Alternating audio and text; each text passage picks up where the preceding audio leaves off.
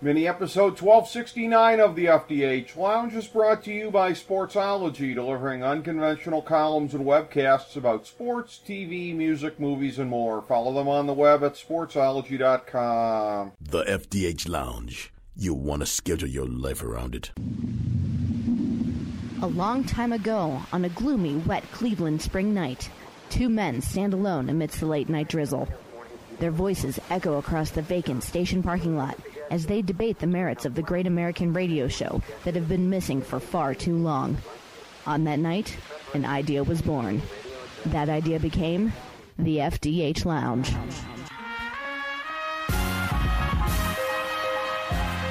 Welcome to the FDH Lounge. Hello, everyone. Welcome to the FDH Lounge. This is FDH Managing Partner Rick Morris here with you, and I have fellow original dignitary in the FDH Lounge, Chris Galloway, here. This is part three of our NFL 2020 preview going division by division. We are looking right here at the AFC South. And I will refer everyone back at the beginning of part one, where we did the AFC East, roughly about the first 10 minutes or so. We looked at the macro level issues for COVID 19 in the NFL this year and how it's likely to affect the season. We are not going to do that on a division by division basis. We will look at it where it affects teams. We spent a decent amount of time looking at how it affects the Cleveland Browns in part two of our segment because they appear to be one of the teams most affected by it. And uh, again, we come to the AFC South, which I just said off air to you, Chris always seems like a grab bag. I've done a number of these segments in recent years. The predominant number of segments I've done in recent years has been with you on uh, looking at division by division. And the AFC South coming in, this is one of the divisions in football where a lot of people squint and look at it and see different things. It's sort of like looking at clouds and I think it's very likely you and I may see this uh, differently. We saw the first two divisions, the East and the North, almost exactly the same way, but the AFC South, there never seems to be chalk, and I think this year is no different. Uh, no different, and it sounds like we're going to disagree a little bit on this, although I, I, our worldviews tend to align more than they don't.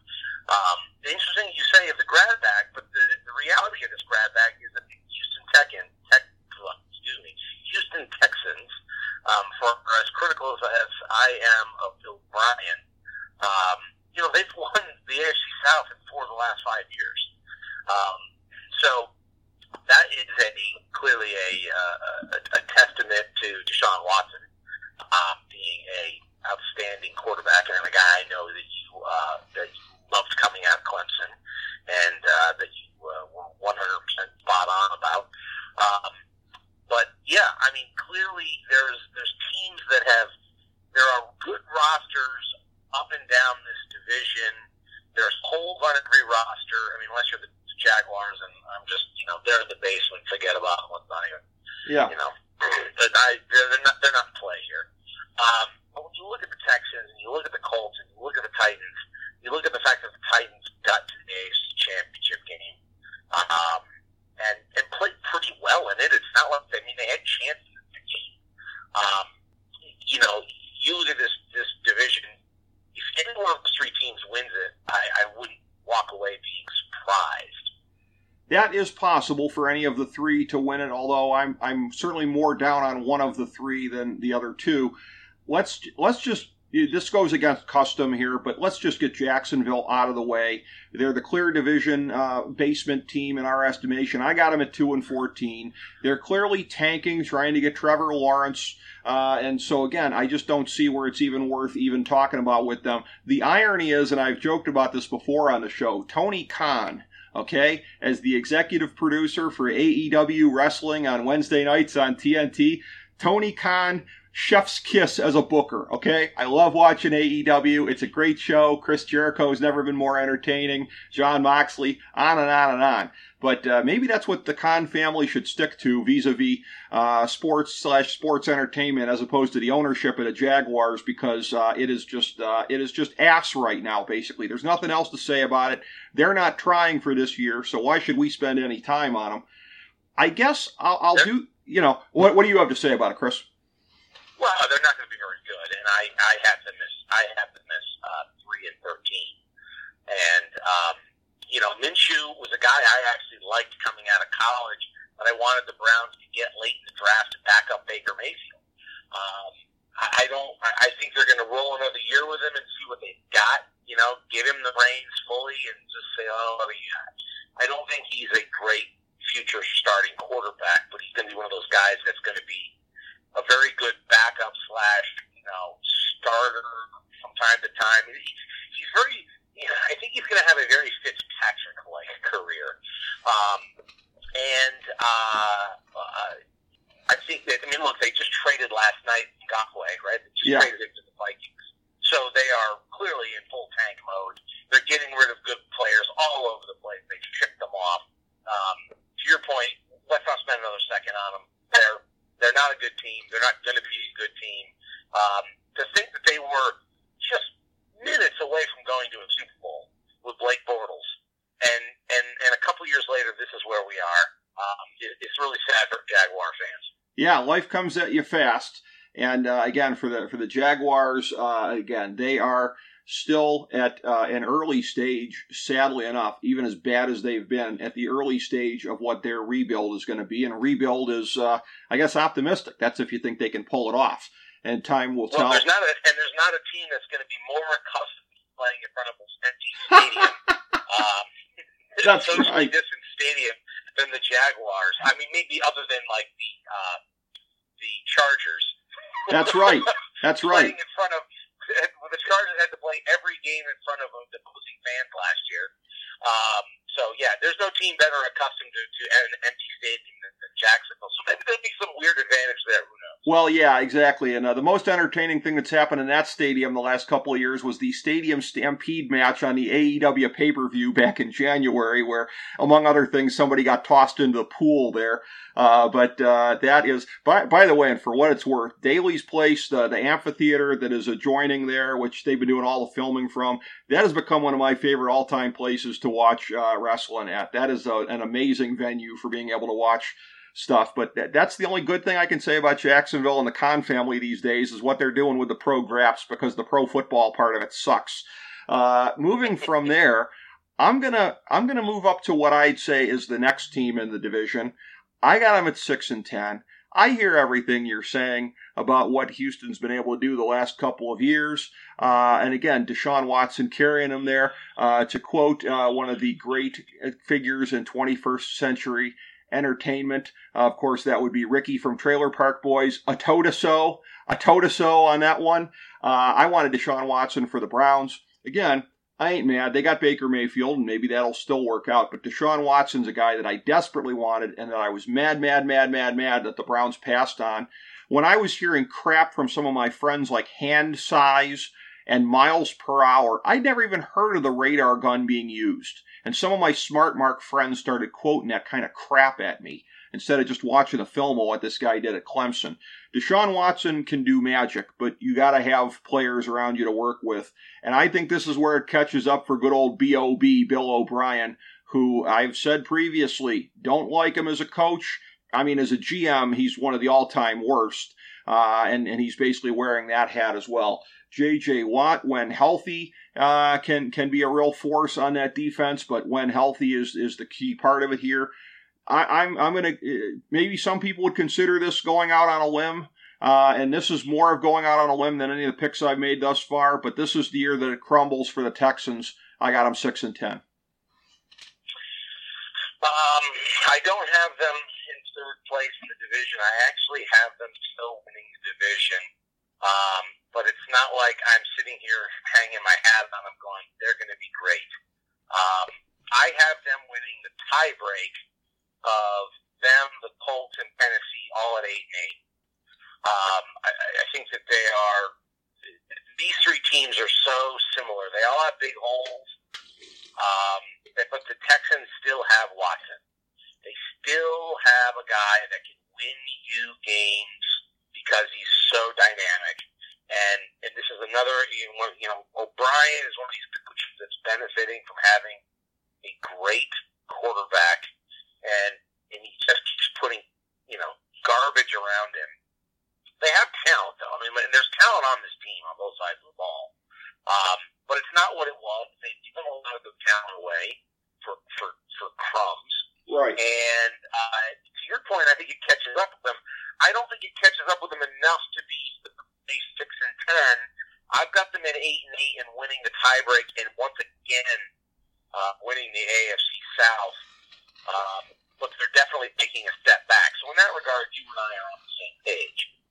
Right. Um, but I don't. I think that the quarterback is still the most critical position, and that's why I still have them number one versus having the uh, uh, the Colts at number. I've got them again, also tied at second, third position. Again, great roster, but I have real questions at quarterback. This is the closest I've seen to anybody replicating my gimmick. I think it was 2017 when I picked all four teams in the NFC East at eight and eight, and I picked Philly to win the division on a tiebreaker. So the year they won the Super Bowl, I picked them to win the division, albeit at eight and eight. but uh, so you're you're coming close to that right here. Yeah, I mean, I was in Jacksonville. I just, I just, I look at the Texans, Colts, and Tennessee. It's all very similar. Strengths on their rosters, weaknesses on their rosters, question marks. I just all three of them. I go. I, it's harder to differentiate, and when I can't, I'm just like, I'm just tossing the uh, the, the the eight and eight dice on the table and go, all right, there we go. And one of them's going to win a tiebreak. I'll go Texans for five out of six years. Sure. Okay. Okay.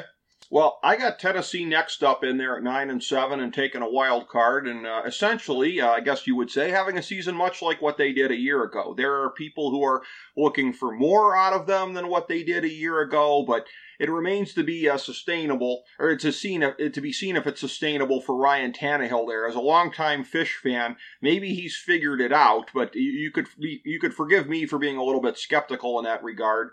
But uh, and again, Derrick Henry getting the contract that he got, is that a little bit? I don't think it's quite the Albert Pujols contract, but uh, Derrick Henry's got a decent amount of miles on him in just a couple of seasons here, so I don't think that catches up to him yet in 2020. I think he is still going to be a strong and relatively dominant running back here. And this is a team that, unlike Houston, I don't think they have a lot of holes. Houston is a team that strikes me. I mean, Clowney used to be there, Hopkins. They were always a team that was a little bit top heavy in terms of star talent, but I think now what they are is Miami before the rebuild, Detroit before they completely went in the crapper. Uh, we used to talk about this when Kyle Ross and I were doing the previews years ago. We talk about teams with the stars and scrubs rosters. And I think that's what Houston is getting towards. They have a handful of star talent guys and a, a, lot of scrubs at other positions. The thing about Tennessee is they're just more sort of consistent across the board. But I mean, it's so weird going back to like the Jeff Fisher era.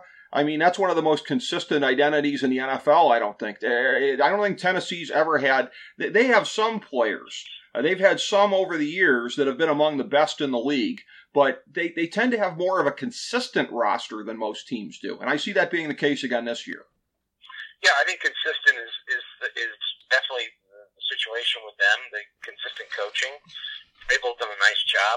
Um, I just don't. I, I don't believe in Tannehill. Uh, I, I saw a guy who did a nice job of scheming around him. He was not asked to carry that team last year, and now it's all on his shoulders to be the guy that everybody, you know, Miami thought he was going to be.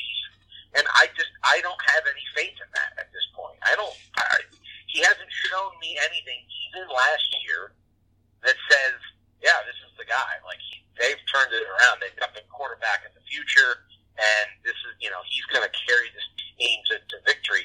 And this is still a quarterback league.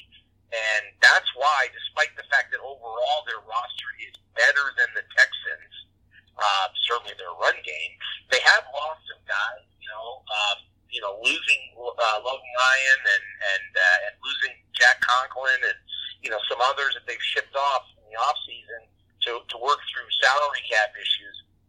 They I, they they've they've lost some players that are not going to be easily replaceable, in my opinion. Um, they don't have a lot of great talent at the wide receiver position. The reason I've got them at eight and eight and not like a seven and nine, because again, I don't believe in Tannehill. Um, they have the second easiest schedule um, in, in the league this year. Yeah. I mean, a team that went to the AFC Championship has the second easiest schedule, again, based on their opponent's 2019 record. Uh, that, to me, gets them, again, 8 and 8 competitive, competing for a wild card. They're in it to the end. There, it's, it's it's classic Titans Oilers, right? Eight and eight, eight and eight. Like, Right. Yeah.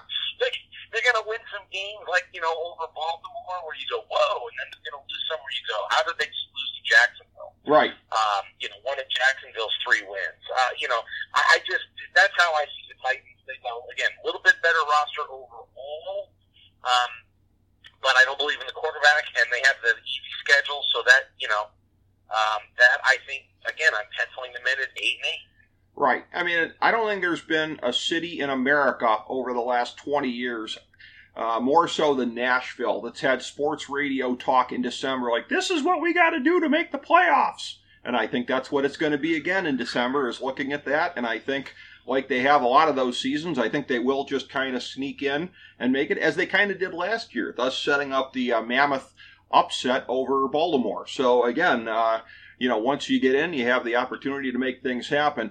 We come now to my AFC South champions for 2020, which I know we disagree on. And I know from, from what you had alluded to previously, your thoughts on Philip Rivers. What I come back to is, and, and again, I, I know the kind of year he had last year, and maybe I'm oversimplifying, but I will say this that my regard for Frank Reich, I think he is one of the great offensive geniuses in the game at this point. And if he thinks Philip Rivers is er, at this stage, eh, even with what he still has left, is a step up from Jacoby Brissett, who am I to argue with Frank Reich? I got them at ten and six. I got them winning the division and I got them taking that uh, that step there. This has been, uh, and again, they've had great coaching defensively the last couple of years uh, as well. This is one of the great offensive lines in the game, led by Quenton Nelson.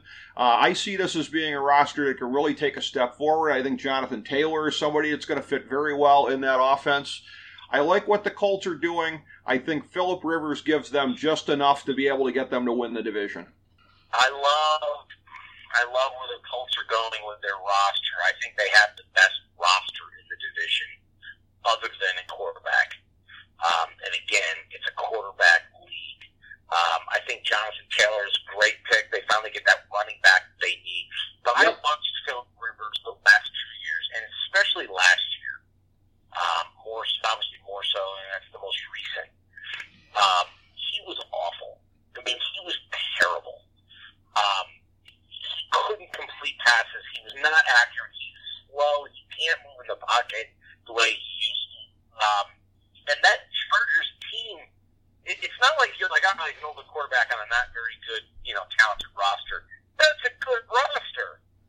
I, you know, I, I'm sorry, but I lay the Chargers' failures last year squarely in his feet.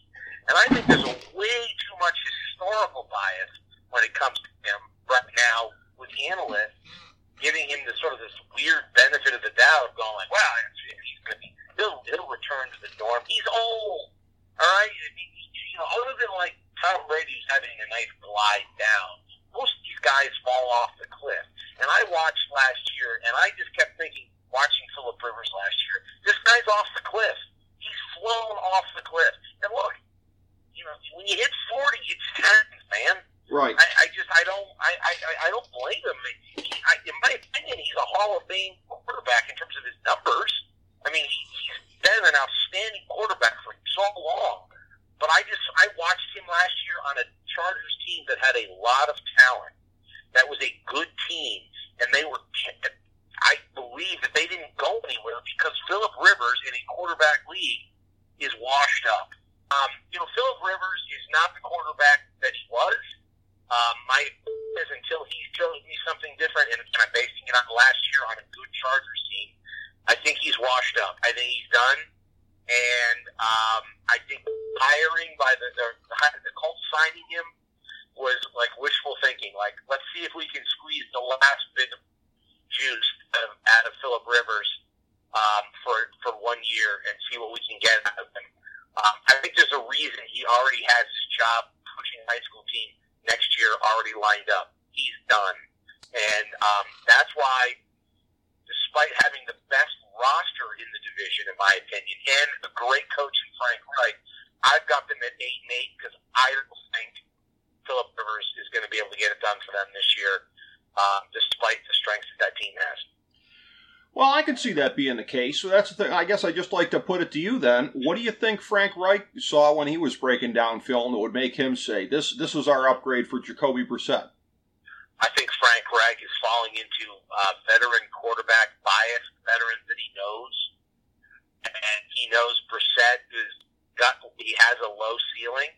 He's maxed that ceiling out, and I think he's willing to this year take a shot that he can again, that he can get an experienced veteran. There's no doubt that the guy's a leader. Philip Rivers is a leader. His teammates will love him, right? Right. So you're going to have a leader. You're going to have a guy with experience. Frank's going to love all that stuff. And I don't. And I think it's clear that you know beefing up the defensive side of the ball and, and getting a guy like Jonathan Taylor, they, you know, they're not. They're going to try to not ask Frank or uh, Phillips too much. Um, so I just I think that's what they're thinking. I think they looked out there and they're like, we've got to try to find something better. And they're rolling the dice that they can get one more year out of Philip Rivers and hope that last year was some sort of an aberration. Okay. Um, I just don't believe it. I just, what I witnessed last year was a guy falling off the cliff. Now look, maybe I'm wrong. Maybe he bounces back and has a great year. I just, how often do you see that at that age where they're terrible, then they suddenly come right back and like, wow, they he did a 180.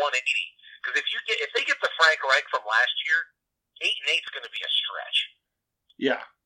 Well, you know that's a thing where again, I, I just see him being able to manage the the, the roster well enough uh, to be able to get through it. Game manager Philip Rivers, I guess you would say, because of the talent on the roster to be able to get them at that point. But it will be very very fascinating to see how this thing plays out here. Uh, again, this division, uh, as we said, always the uh, one of the biggest grab bags in football, and this year looks no different. No different. It's a bunch of middle of the road, competitive football teams. Um, that some weeks you're going to go, wow, they've got a chance, and then the next week you go, wow, what, what's wrong with them? Um, I think again, the ro- to recap, the rosters are all similar uh, in terms of, of, of I think they're where you know in terms of not certainly not where their strengths and weaknesses are uh, matching up, but I mean they're similar in terms of quality of rosters. And, um, you know, again, I'm going to lean on giving this slight edge to the Texans because your boy Deshaun Watson in a quarterback centric league. Yeah, well, my boy Deshaun Watson has really proven me right through the course of uh, his career. So we'll have to see if uh, if he can uh, prove me wrong this year and not be dragged down by the muck that he is surrounded by, not least of which his own coach Bill O'Brien. But I suppose that's enough Bill O'Brien bashing for me in uh, one segment here. But uh, again, thank you, Chris. Can you ha- can you ever have enough Bill O'Brien bashing? I mean, I, I feel like we I feel like we really went light on him. Well, we, we really do. You know, I'll just and who better to mention this with with you by the transitive properties of to be the man, you got to beat the man. I still feel that Bill O'Brien should take his 2012 Big Ten Coach of the Year award and give it to Frank Solich because we went into Happy Valley and beat them. That's right. It uh, you know. You know by, by by by those same properties, Frank Solich is a better NFL coach uh, than Bill O'Brien. Frank, Fra- yeah, Fra- Fra- Frank Solich with his little toe could be a, a, better NFL coach than Bill O'Brien. I mean, this is not setting the bar I high. Bill O'Brien is actually a better coach than he is a GM because he is a dreadful GM. yeah. And the Texans are the Texans. I shame on them for for basically consolidating all power into this guy. It's like, what are you doing? He shows you again and again that he doesn't. He's not good at it, and and the Texans instead of taking away his authority and adding new layers, and, you know, they just they keep doubling and tripling down on like, hey, Bill, um, you want to be the OC, you want to be the coach, you want to be, you want to be the GM.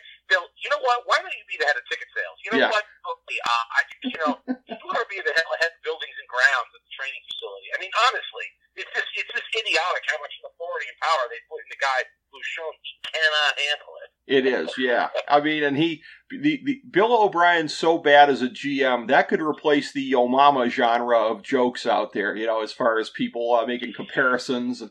So yeah, it. Uh, so I think we're making up for lost time here at the end, uh, getting enough Bill O'Brien bashing in here to be able to make it worth it. So now that we've hit our Okay, quota- now I feel better about our review of this division. It should begin and end with bashing O'Brien. it should. Thank you. It should. Even if we didn't have enough in the middle, we made up for it on either end. So, on, on that note, thank you, Chris, and thank you, everybody, for uh, tuning in to this mini episode. Up next, we break down the 2020 AFC North.